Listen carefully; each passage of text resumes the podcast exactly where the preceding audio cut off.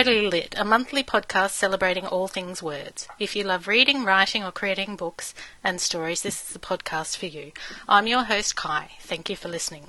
Welcome to episode two. My guest this episode is the amazing award winning author Nikki McWatters. Nikki was shortlisted for a Queensland Premier's Literary Award and has published a memoir, One Way or Another, and four young adult novels Sandy Feet, Hexenhaus, Liberty, and Saga. She won the Irish Moth Award and has written for the Sydney Morning Herald, Huffington Post UK, and The Big Issue. She is currently the spokesperson for the annual Vinnie's CEO Sleepout. Nikki also has a law degree in her bottom drawer somewhere. Hi, Nikki. Welcome to Totally Lit.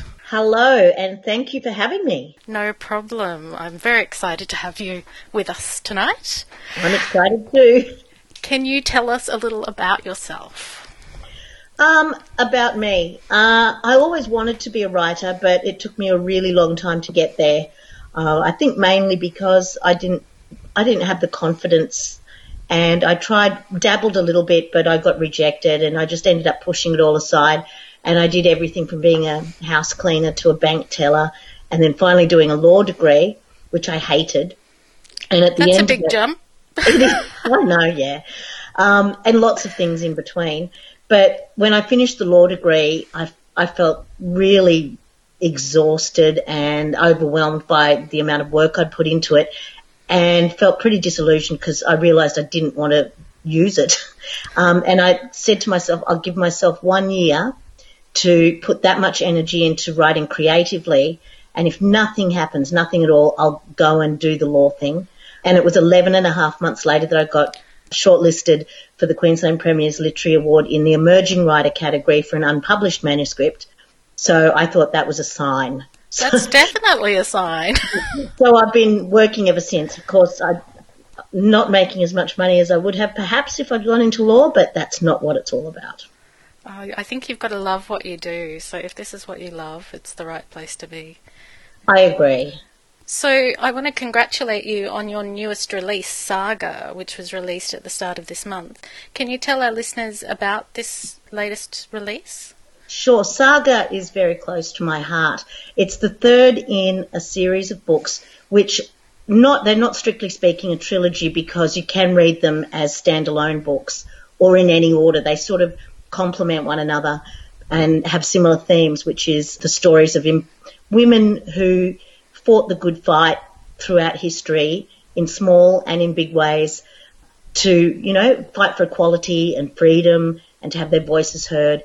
And we never hear about them. So I went digging through history to find all these incredible women who just were footnotes and, and bring their stories back to life and marry them to a contemporary story to show how similar things that happened in those fights we, st- we still face today. So the first one was Three Witches. The yes. second one was when accused of witchcraft, um, more to the point. The second one was Liberty with Warrior Girls, and this one, Saga, is about three girls who tell stories and they change the world around them uh, by telling stories. Uh, and you never know where those stories are going to end up. And so it's a, it's a tribute to the art of storytelling. And it's got Mary Shelley in there and a few oh, interesting people. Mary Shelley. Yeah. yeah. So where did you get the inspiration? What where did you start with with Hexenhaus? With Hexenhaus, I think that was a book I always wanted to write. I was fascinated by the stories of the witch hunts when I was a little girl, really fascinated by them, and I just wondered how it could happen that people could be burned en masse for being witches when it's so ridiculous. That I always wanted to write a really good witch story that wasn't Hermione Granger, you know, magical witches, but real women who were accused of that and where that came from, being midwives or healers, that sort of thing, because I, I feel like the blood of those witches runs in me. So that's how it started. And then uh, in talking to my publisher, they said, "Oh, can you write maybe another book with some more girls?" And then I thought about the the three because I love things in threes. Hmm. And I thought, well, I'm not going to do three books with lots and lots of witches because that would actually be depressing just writing about people being persecuted constantly. Yes. So Liberty was a bit more uplifting about women who actually got on the front line and fought. And the storytellers, of course, is because I actually believe that we're made up as much of as DNA of DNA as we are of stories that we're mm. told from birth, the stories we tell ourselves, even about ourselves. So, in terms of the inspiration, I think I've got a teenage daughter, and I look at kids these days, and and you look at people like Emma Gonzalez and Greta, and you go, these teenage girls are kicking ass now, and they're inspirational, and we don't have a lot of girls in our history that we can look back on as role models. So I thought I'll dig some up. So your books have some strong themes of empowerment and encouragement for women. I kind of believe that I want to be the woman that I needed myself when I was young. Is that that what you're trying to do in your books? That's getting very deep and philosophical. uh, but I think probably yes.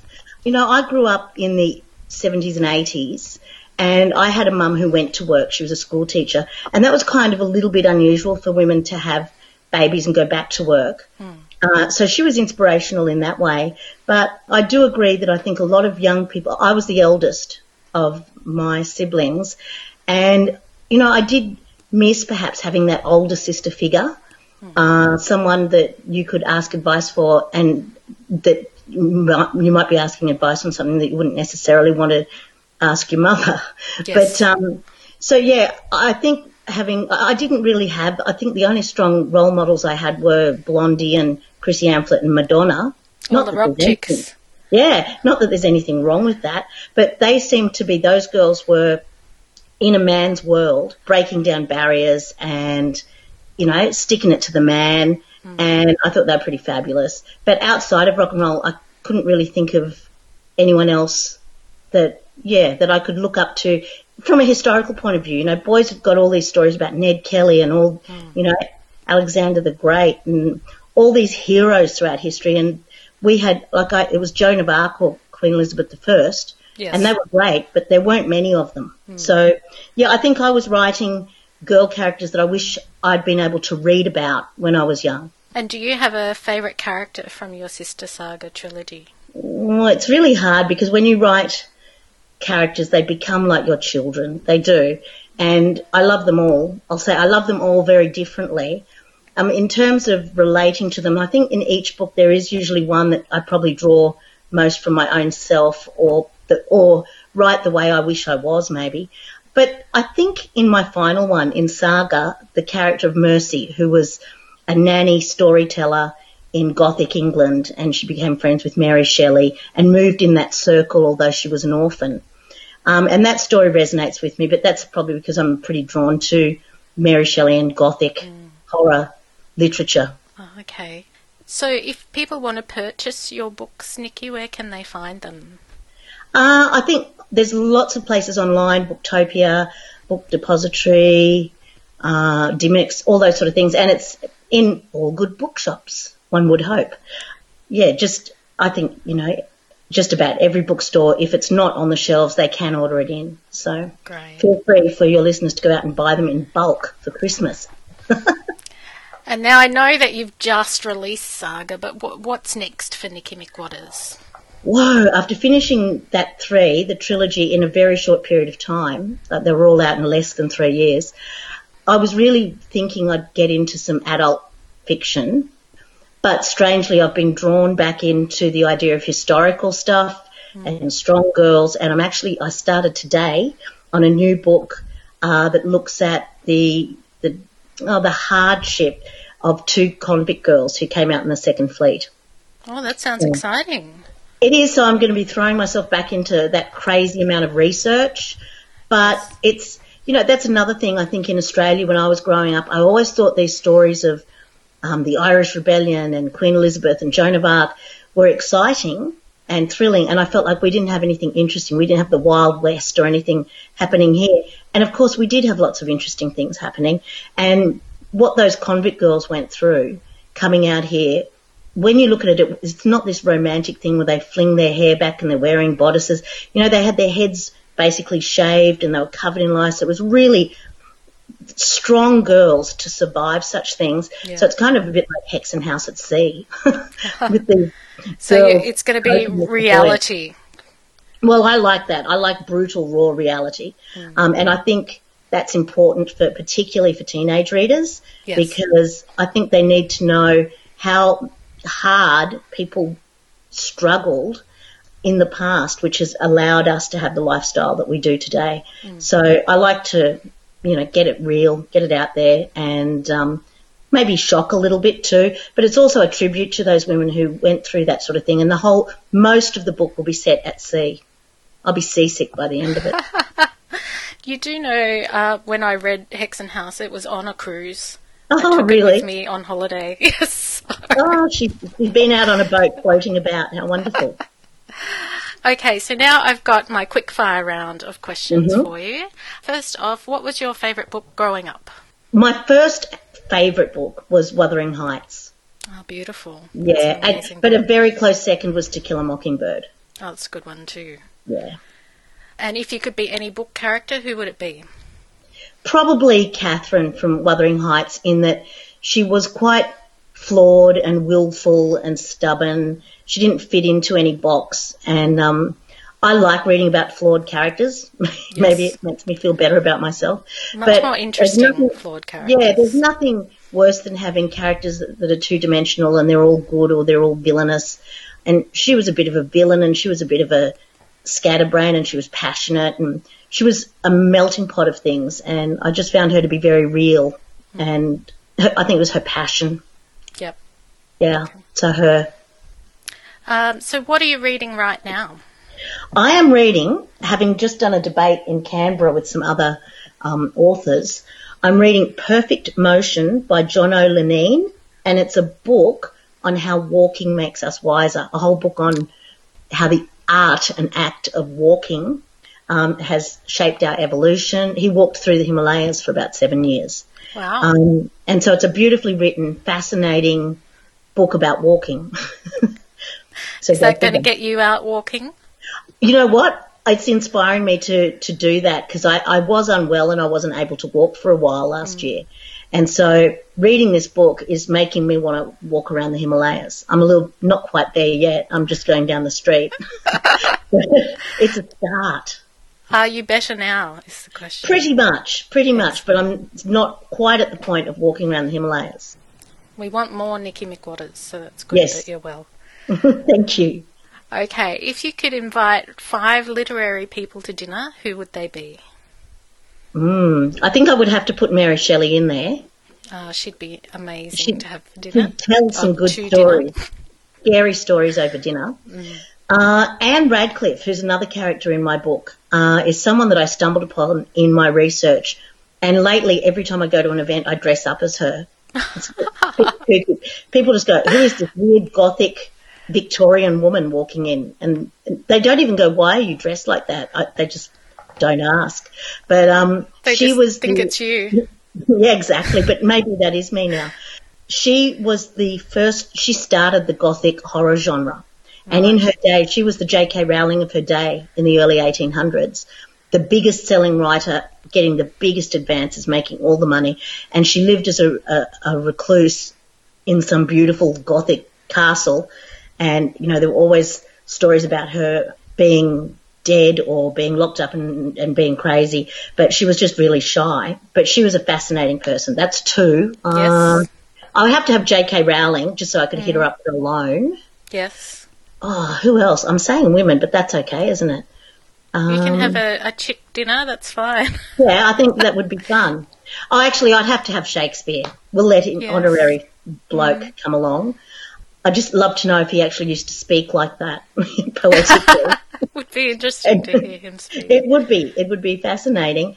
And maybe Edgar Allan Poe, because, Oh, you know, what a lineup. yeah, just so we could all laugh at him and go, what a negative Nancy. Uh, I think he had a pretty sad ending, poor old Edgar Allan Poe. So I think he died Yeah, well- unhappily. if you read my books, I'm, I'm a little partial to the occasional sad ending too. Yes. I like a I like to make my readers cry. Okay, so now here's another deep question for you. Okay. What advice would you give yourself if you could go back to the beginning of your writing journey? What, like when I was four, because that's probably when I did start writing.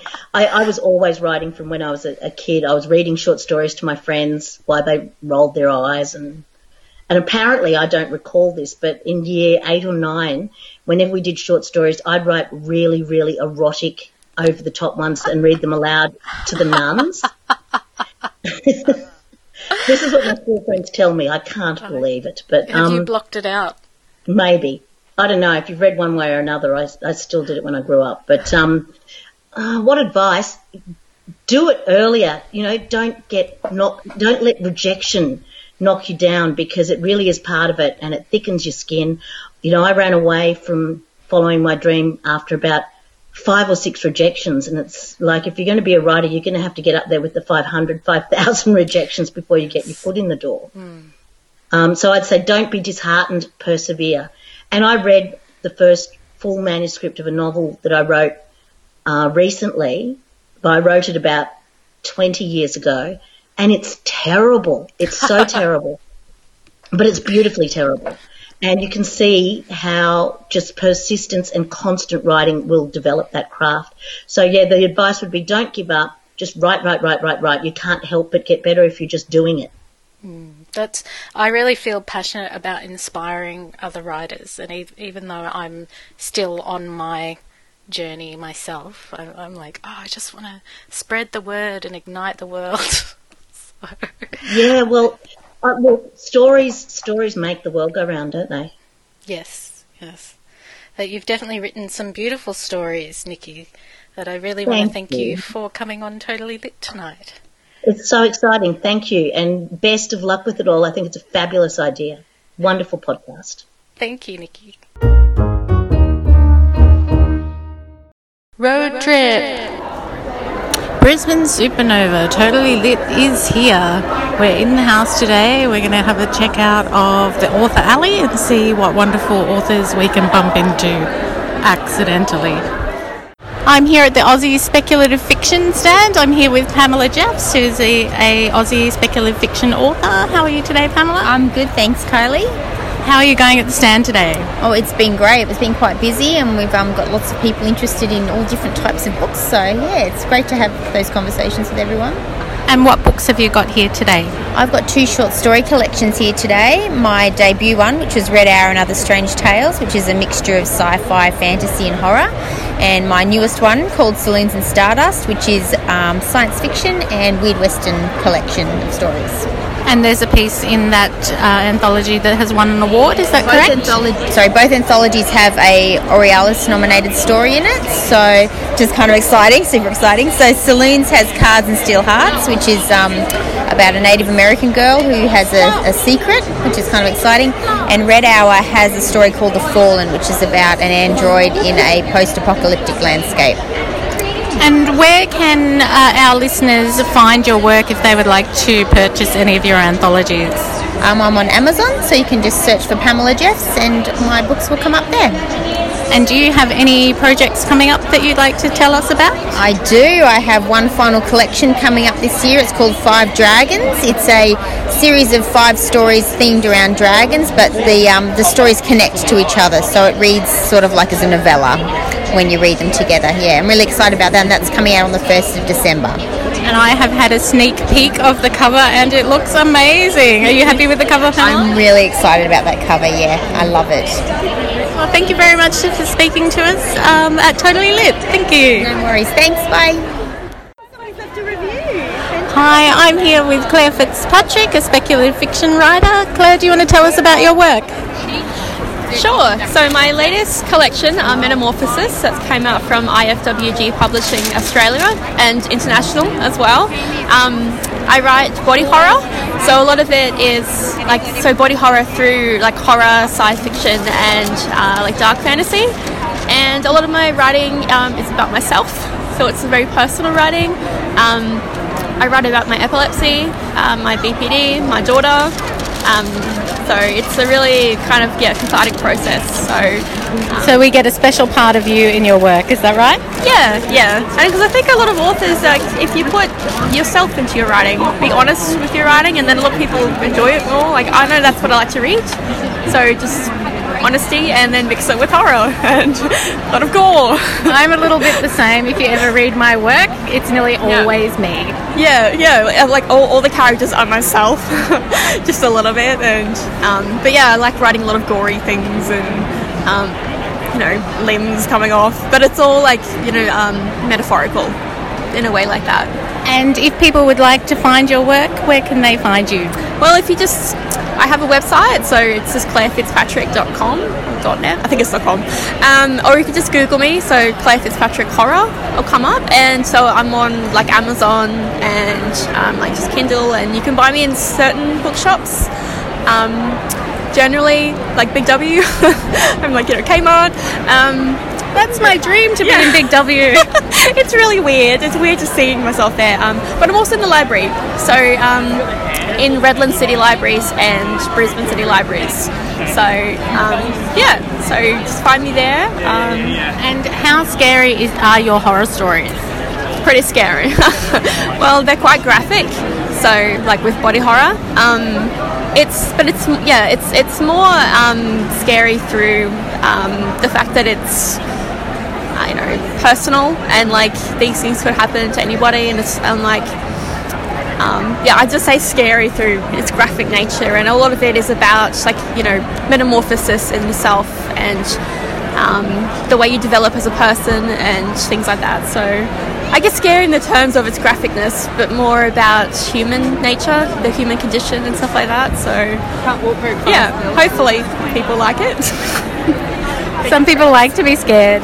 Yeah, which is a really good thing. Which is, I think, it's a really great uh, way to to be scared naturally. Like it's like you can control that fear through your writing, which is good. And um, yeah, it makes you feel great, like endorphins and things like that. It's a it's a good scary, you know. It's it's good being scared by things that you can control. So yeah, I like scared people. Fantastic. Thank you so much for talking to me, Claire. Have a lovely day. Thank you. Bye. Hi, I'm here with Aiki Flinthart uh, from Aussie Speculative Fiction. Um, tell us about your work. Yeah, look, we're the Aussie Speculative Fiction team, are just a group of a loose affiliation of Australian authors. Uh, at the moment, we have a Facebook page and there's also a website, and we're really just here to support each other to help lift other Aussie authors into the awareness of the public and make sure everybody sees how great the work is that Aussie authors are producing in horror, fantasy, and science fiction. And if someone would like to get involved with your group, how would they contact you? Probably the easiest way is on the Facebook page, which is Australian Speculative Fiction. Say that three times fast. Uh, and the moderator is Alana Andrews. She's the one who sort of runs it all. We're just helping out with this supernova. She's been running a lot of the other ones, and it's an incredibly supportive group. They're really good. And do you have any of your own work here today? Yes, I've got three. I've got my urban fantasy, and which is uh, Shadow's Wake, and a science fiction, science fantasy future world, which is called Iron, and a kids book called ATAD. So. And if people wanted to find your work, where would they find you? We are at Stand 93 in Brisbane Supernova, and it is a bumping huge place tonight today. So if you want to come down, come down soon because we are selling books fast. And do you have a Facebook page or website of your own? Yep, I've got both. So you can find me as Aiki Flinthart or www.aikiflinthart.com. Fantastic. Thank you for having me. No problems. Thanks for coming.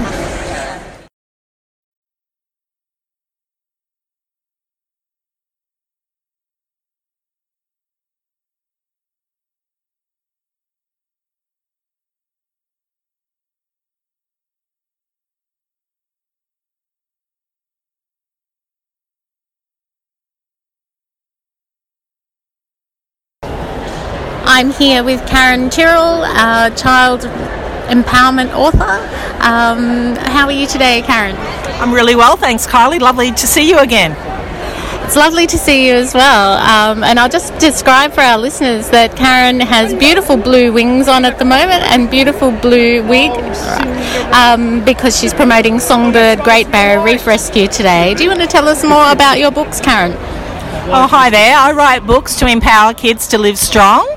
Uh, my th- I suppose my three big themes would be bully prevention, saving the environment, and also resilience slash um, self care. And if people wanted to find your books, Karen, where can they find them? Um, on my website, karentyrrell.com. Can you tell me about your latest book, please, Karen? Okay, my latest book is called Great Barrier Reef Rescue, and it's about a girl whose name is Songbird, or AKA Rosella Ava Bird. And she, in book one, she was a bullied girl, and she learns her what that she can fly, and that she's half girl, half bird. And after, and then she becomes, um, then she sort of saves the school from the bully. And from book two onwards, she's saving different parts of the environment. Uh, book two, she's saving the bees. Book three, she's saving um, the rainforest. And book four, she's saving the Great Barrier Reef. Thank goodness for Songbird. We need. We, we all need a songbird. She's a little bit like Greta, the wonderful Greta who is out there um, help, encouraging people to care for the environment. Thank you so much for your um, books, Karen. We love them. Thank you. I, I, just I just love going out into schools and, and meeting kids at at the at Supernova, which is where we are today, and going to libraries and festivals whenever wherever schools and, and families want us to go. And thank you for being on Totally Lit. Hi, listeners. I'm here with Kylie Chan. Um, hi, Kylie. How are you today? I'm great, thank you. How's Supernova for you today? It's being a terrific show. So many people, Brisbane people, are really into the Supernova vibe. And um, what books are you promoting here today? The, the biggest book I'm promoting right now is the second book in the Dragon Empire series. The first one has been out for a year, the second one has just come out, and that's my new science fiction with space dragons. Space dragons? Absolutely. That sounds amazing. Oh my goodness. And have you got anything in the pipeline you'd like to share with us, Kylie? Absolutely. My nine book Dark Heaven series, which I first published in 2006, is finally having audiobooks made by HarperCollins, and the first one will be released January of next year, so that's something to watch out for. And if listeners would like to find your work, where can they find you, Kylie? Absolutely at kyliechan.com. All my social media links are there. Fantastic. Thank you for being on Totally Lit. My pleasure. I'm here with Tracy Harding, who writes science fantasy. How are you today, Tracy? I'm very well, thank you. Can you tell me about your books that you've got here today at Supernova? Uh, these 21 books we've got in front of us. 21 books? There's a lot, isn't there? that is amazing. But um, I do a lot of time travel, I do a lot of history. Um, my characters will go absolutely everywhere. I mean, we've been to outer space, inner space, the underworld, the other world, different dimensions, different um, consciousnesses. Um, but yeah, so it's there's a lot of esoteric in there as well, as in um, a lot of people think esoteric means a cult, and it doesn't. It means um, all that is unknown. So even time travel would come under esoteric. So my books are filled with a lot of um, time travel. I mean, I've got one series that's 13 books long. I thought it was 13 books. I thought it was going to be a short story when I started it. The never-ending story. yeah, exactly. Because we started in um, on this planet, um, time traveling, and then we ended up, you know, going interstellar. Then we ended up doing other universes, and then we started jumping universes and incarnations. So it's um, and a lot of my characters come back, so it's nice. Even when they get killed off, there's a good chance you'll find them again somewhere. You can bring them back. That's right. They can come back. That's that's talented. It is, isn't it? So yeah, I love reincarnation and I love karma and how it works. And so yeah, so I do a lot of. Um, there's a lot of spiritualism, I think, it, uh, uh, underlying everything as well. So um, the people that tend to like my books um, are people that are, you know, fairly deep. Like they like to go deep and um, look at the kind of bigger questions in life. I think. And the knowledge that you've got to put into your books is that from reading yourself? Yeah, I've read a lot of uh, theosophical texts, a lot of quantum physics, and they're actually surprisingly similar. It's just that um, people that were writing, especially the theosophical texts like Blavatsky, who started the Theosophical Society, um, you know, she was speaking in terms of quantum physics, but just not using the same terminology. All that terminology came along later with scientists, and um, but after reading her, I found it much easier to understand quantum theory and draw the par- parallels between the two. So I made an easy jump from just writing with um, an esoteric base to actually bringing in the quantum physics because that was just reaffirming everything that I'd said before. That sounds amazing. I must confess that I do not understand quantum physics, so but maybe reading your books I might start to. Exactly.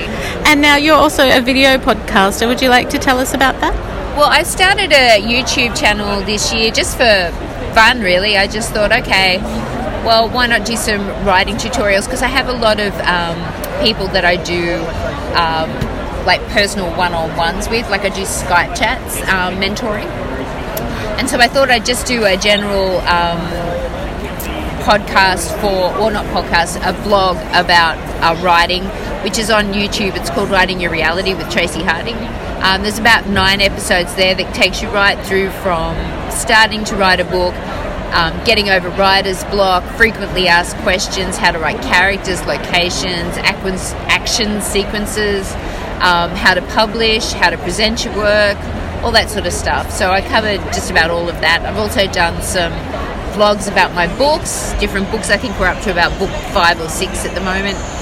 And, um, you know, there's some spiritual stuff on there, as in, um, I've done videos about all the different moon cycles, and I've done some stuff on the different bodies, planes of mankind, and um, soulmates and stuff like that.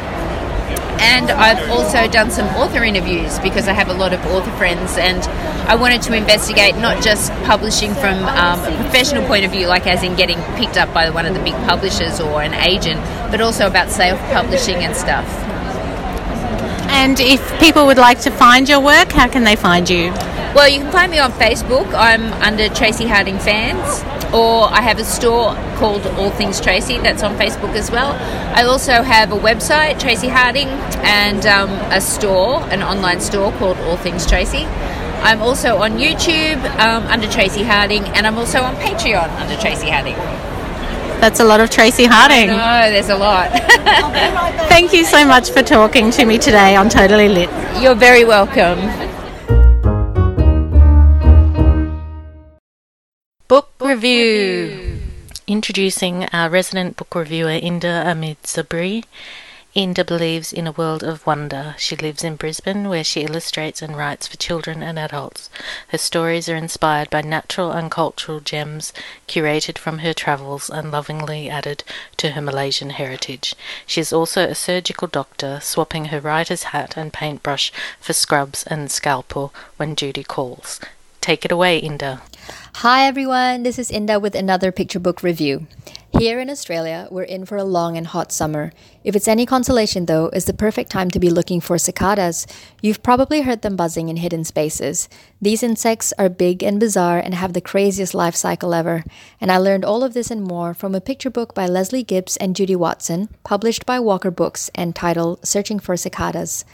Although Lesley has enlightened us before on hibernating bears and live whale births, Searching for Cicadas is her first truly nonfiction book. It's still written as a narrative, with a boy as a main character going camping with his grandpa in a forest reserve. Grandpa teaches him all about cicadas, and he dreams about finding the rarest one, called the Black Prince. Each double page spread is complemented with a factual strand that provides information about the cicada's anatomy, habitat, behavior, and life cycle.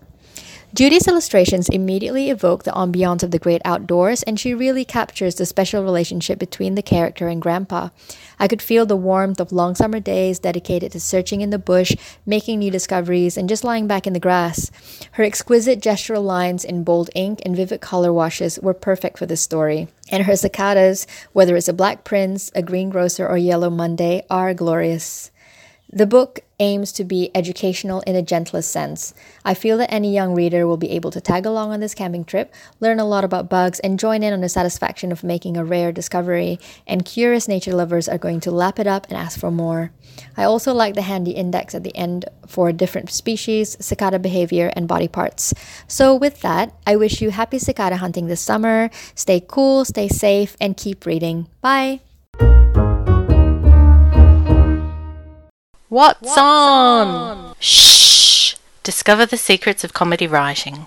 Comedy Writing Masterclass, Brisbane, December 7th and 8th. How to write narrative comedy for movies, sitcoms, stand up, web series, books, and plays.